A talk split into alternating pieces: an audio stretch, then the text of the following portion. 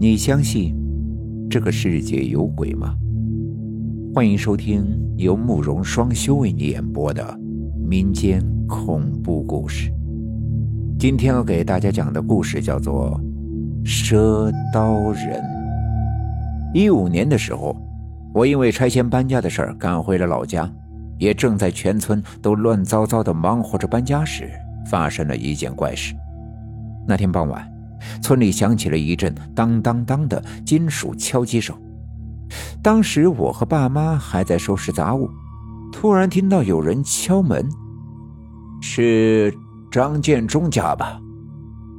大门并没有关，敲门的人也没直接进来，而是礼貌地站在门口喊了一声：“老乡，找我啥事呀？”我爸看见来人很陌生，但却能叫出他的名字，也有些纳闷，便迎了上去：“收刀钱，400块，没忘吧？”“刀钱？”听对方这张嘴就要什么刀钱，我爸先是一愣，可随后一拍脑门，似乎想起了什么：“哦，没忘，老哥，原来是你啊！”接着便从衣兜里掏出了4张大红票，给老头递了过去，对那人还挺热情的：“老哥，进来喝点水吧。”一眨眼20年了，那会儿都以为你忘了。水就不喝了，赶着收下一家呢。那老爷子接过钱，对我爸笑了笑，便转身离开了。“哎，老哥，慢走啊！”看着这老爷子的背影，我爸喊了一声，但对方没反应，很快消失在了胡同口。而那当当当的金属的敲击声又响了起来。“爸，你干啥呀？”“没事。”我看我爸把钱给出去了，还一脸的感慨，十分的纳闷。哎呦，没想到还真来了。一直盯着那老爷子消失，这明显是有事呀，怎么能说是没事呢？哎呦，你别说，这人说的还真准，正好20年了吧。老爸没跟我说，回到院子里却略有些兴奋地跟我妈聊了起来。“可不，正好20年了，你说咱付支书当时……”我妈听到这时似乎也挺惊奇，声音明显提高了几度。我心想，这老两口不会是遭遇了什么新型骗术吧？要不什么刀能400块钱？我也没见到家里面有什么高级的刀具啊。“爸妈，这到底是谁啊？啥刀钱？你让他骗了吧？”我打算给他们普及一下防骗的知识，可不想我妈却慌忙地拦住了我的话头：“啥骗了？这事儿可不能瞎说。”接着我爸便给我讲起了一件20年前的往事。这事儿发生在95年的时候，也就是我出生的那一年。一天傍晚，村里传来了一阵金属的敲击声，这声音在那个年代一听就知道是村里来了卖东西的。被这声音吸引，很快村口的空地上就围起了许多人，人群中间就是一个穿大褂戴墨镜的老汉，身边的筐里放满了菜刀，筐前立着一块木牌，上面写着几个大字：“赊菜刀，只赊不卖，400块一把。”“给我来一把，李成才，村西第2家。”“给我也赊一把，我叫张建忠，住在村东头山坡上。”那时候村里人对赊刀人这个行业还挺认可，真有不少人去赊，我爸就是其中一个。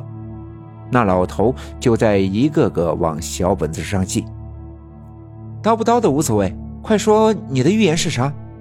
不对，叫啥来着？谶语。”“不急。”其实大家除了当时能拿到免费的菜刀之外，更多的还是对赊刀人那能预言的能力好奇。啥成语？就是胡咧咧。就在大家都争先恐后的赊刀的时候，人群中突然传来了一个不和谐的声音：就骗大伙儿没出去过，消息不灵通而已。大伙儿转头看去，是村里的副支书李文国。他是早些年外面派来下乡的知青，因为村里安了家就留了下来，和我爸的关系很好。老李，别乱说，看你就不知道啥是赊刀的。看着李支书一副要砸场子的架势，我爸拿着新设的菜刀从人群中钻过来，给他说了几句。拉倒吧，要我看，这些啥赊刀人都是从城里来的，专哄咱们这些乡巴佬，根本信不得。这李副支书大概是觉得是村里的唯一的文化人，又是城里来的，就想揭穿这套骗人的把戏。我说赊刀的，这么着吧，别光说远的，敢不敢说点近的？拨开人群就蹲到了那赊刀人的面前，就说说这3年吧，能发生的趁雨中了我就赊上10把。这话明显是带有挑衅的意味了。对，来，赊刀的，要不你试试？他这么一说，几个村民也跟着起哄，看着是把那赊刀人给架了起来。不过赊刀人也不慌，把小本子一收就开口了：一涝两旱，秧苗死，世间大疫是天灾，楼宇重重拔地起，村废地荒屋瓦拆，前后20年要没应验分文不收，而且有一个就是这3年。赊刀人的预言像是四句顺口溜，语气直白，大家也都能听得懂。这怎么可能？可这预言的事儿又是旱涝又是疫情的，也着实够惊悚的，而且还这3年发生一个。还有，你还真是敢胡说，咱们这村里到处都是山，还楼房遍地屋瓦拆。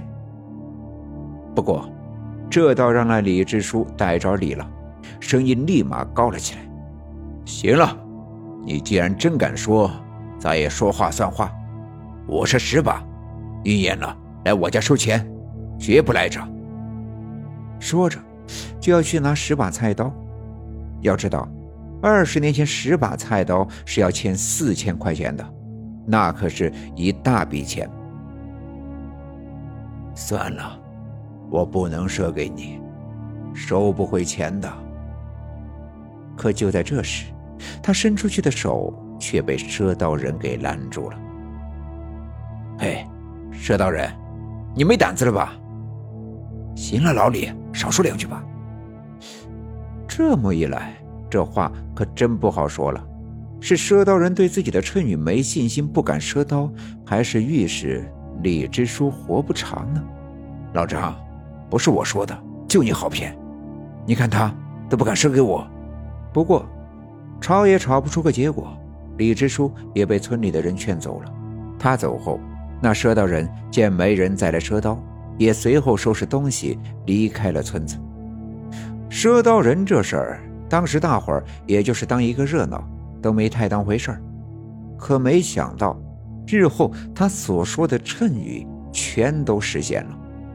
最早的一个还真的是近3年，98年的时候，上游的临时下大雨，水库决堤发了大水。据说当时李副支书从地里回去吃饭，扛着锄头过河时，突然耳边传来轰隆隆的声音。一转头，只见上游河道里的大洪水席卷下来，他当时就在河中央，根本来不及躲闪，眼睁睁地看着大洪水迎面扑来。这次的洪水属于大灾，可我们村也就死了李支书一个。这不禁让大伙儿想起了为啥当时那个赊刀人不赊给他菜刀了。之后的疑义是在03年非典的时候得到印证，而07年和11年村里经历了2次大旱，庄稼颗粒无收。再有就是现在的2015年，国家发展越来越好，村里的老房子、拆迁楼房全都起来了。正好过去了20年，赊刀人的谶语无一例外的全都实现了。